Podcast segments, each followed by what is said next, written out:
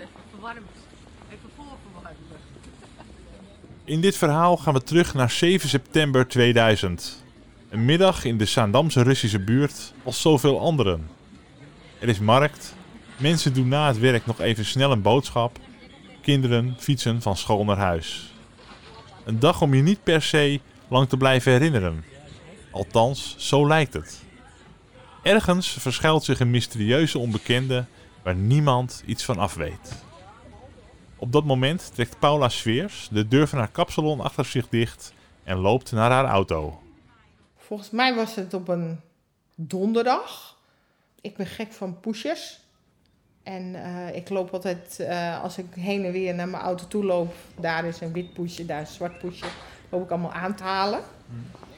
En ik liep nu naar mijn auto terug, op zoek naar eh pushers. En eh, bij dat bruggetje, dus ik keek een beetje over de reling heen. Toen zag ik eh, iemand rechtop in het water staan. Wat Paula hier heeft ontdekt is niet gelijk duidelijk. Er zit een oud etalagewinkeltje naast.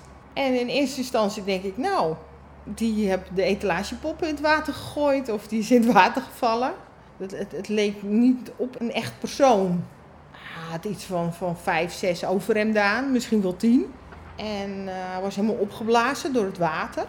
Volgens mij is het, volgens mij is het een, eh, een echt iemand, is het een lijk. Ik twijfelde. Op de Hoge Dijk was toen nog een snackbar op de hoek. En die heb ik gevraagd van kom gauw, kom gauw. Wil jij even kijken of het een paspop is, etalagepop of een echt lijk? Ik dacht dat ik zelf gek was. Ik, ik wist niet wat ik moest denken. En zij is met me meegelopen. En zij kijkt en we waren met z'n tweetjes eh, van overtuigd van nee, dit is echt, dit is echt. Zij is weer teruggegaan naar binnen om de politie te bellen. En ik ben op de brug blijven staan om de kinderen uit het zicht te houden van het lijk. En gewacht met z'n tweetjes totdat de politie kwam. En toen hebben we gevraagd van, eh, en is het een paspop of is het een... eh, Nou, toen was het echt. Is het dan vermoord of is het dan... Het is dus echt waar. In het rustige buurtje aan de rand van het centrum staat een verstijfd lijk in het water. Waar komt die in vredesnaam vandaan? Intussen verspreidt het verhaal zich als een lopend vuurtje. Ik ben Bas en ik zat die dag in de koffieshop. Ik eh, ben Michael en ik zat ook op die dag in de koffieshop. Sowieso was er geen andere stop als de koffieshop voordat je uit je werk kwam. Dus Ja. Nou ja, op zich, eh, per dagen eh, lang was het daarvoor al dat je langzamerhand steeds meer een geur begon te reuken. ik weet wel dat er een soort sensatie ontstond op een, een of andere Oh, manier. die dag wel, ja. Die dag. Ja, ja, want Ja. in de shop werd er geroepen van... "Ah, buiten, buiten met de brug. Iedereen moet naar buiten. er is wat aan de hand. Nou, er is een lijk of er is een dode, zoiets was het. Ja. Op dat moment waren we redelijk jong en... eh De oh, like, oh, check hem! Oh, kijk dat! Nou ja, de hele koffieshop liep naar buiten. Dus er stond op een gegeven moment wel een man of 10, 15 over de reling te kijken. Bij het bruggetje bij de Sarinastraat. En eh, ja, daar zag je wat drijven. En, en ja, een witte hond met kleding aan. Ja, en twee van die ballonnetjes, dat blijf ik wel herinneren. Ja, Die bizar. ballonnetjes echt, dat moeten die trommelvliezen zijn geweest of zo. Die waren er een beetje uitgekomen gekomen zitten. Ik weet vooral dat er meteen allerlei theorieën kwamen. Dat hij was doodgeschoten, of dat het die was, of dat het zus was. En er was meteen van alles aan de hand. Ja, twee tot drie uur is er helemaal reuring geweest en alles. En op een gegeven moment werd inderdaad volgens mij de straat afgesloten. En eh, ja, zag, zag je niks meer. Ja. Dus, nee. Nee. Niet lang na de politie komt ook de brandweer naar de sloot. Brandweerduiker Jur van der Veen had op dat moment net een huis vol visite. 7 september is eh, de dag dat mijn eh, oudste dochter vier werd. We hadden een verjaardag, werd er gevierd. Rond een uur of zeven was dat volgens mij. Toen belde een collega die in Zandam op de Hoge Dijk woont. En die zegt, eh, jullie worden zo direct gepiept, want er is een lichaam in de, in de Hoge Dijksloot gevonden. Dus toen, eh, toen dacht ik, nou ja, we wachten het wel af. En dan gaan we het wel, eh, wel meemaken. En volgens mij een half uurtje later ging de pieper voor een persoon te water in de Hoge Dijksloot in Zandam, in de Russische buurt. Wat we daar aantroffen was een, eh, iets wat op een, een lichaam leek, wat in de sloot dreef, vast stond. En vanaf de brug kon je hem, kon je hem heel mooi in de gaten houden. Een man half uit het water. Leek net een etalagepop. Uiteindelijk ging de politie allerlei foto's maken. De associatie werd gebeld om hem op te komen halen. Het is een slootje van drie keer niks, dus je kan daar gewoon in lopen. En uiteindelijk uh, zijn we samen met een collega, Melvin Lak, die uh, is, uh, is, een collega van mij. En die zijn we te water gestapt. En wat ons toen opviel is dat hij eigenlijk rechtop in de grond stond. Dus dat we hem eruit trokken, zat hij vast. Dus we hebben hem uiteindelijk uit de grond vandaan getrokken. Uiteindelijk pak je hem op en leg je hem in een soort uh, kist. Het was een aluminiumkist en daar werd hij ingelegd. Dat hadden we wel in de gaten. Hij ligt er al een paar dagen. En dat is ook niet leuk om te zien. Na een avond vol sensatie keert de rust terug in de buurt.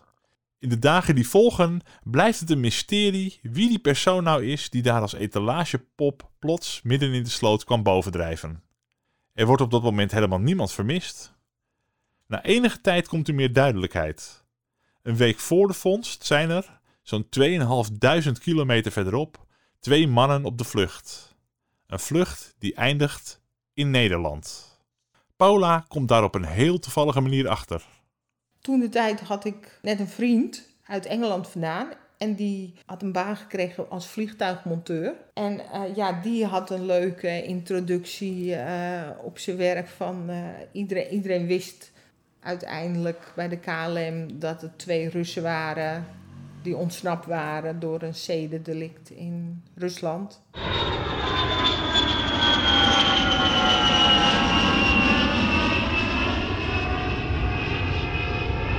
Twee voortvluchtigen hadden zich in Rusland eens dik aangekleed en waren in de wielophanging van een vliegtuig geklommen.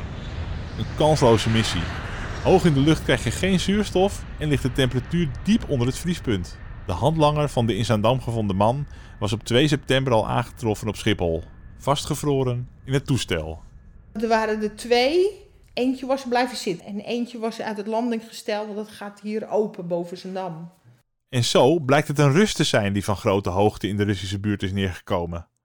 Op loopafstand van het Tsaar Peterhuisje, een museum ter ere van het bezoek van de Russische Tsaar Peter de Grote, die in 1697 Zaandam bezocht.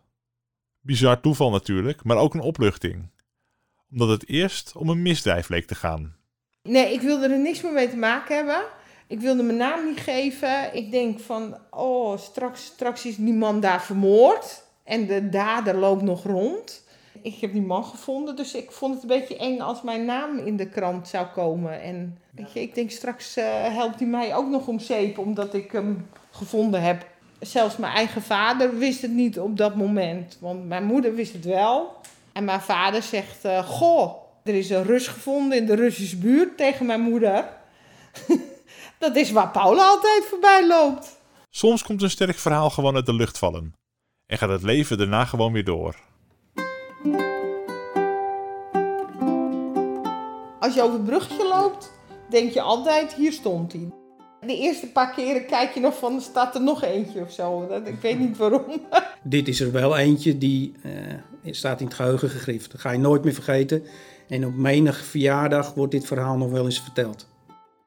En op verjaardagen met sterke verhalen. Dan komt de een, de ander en uh, over Paula komen we nooit meer heen. Uh, Rus in de Russische buurt gevonden, op zoek naar poesjes. Een Rus in de Russische buurt is toch een giller.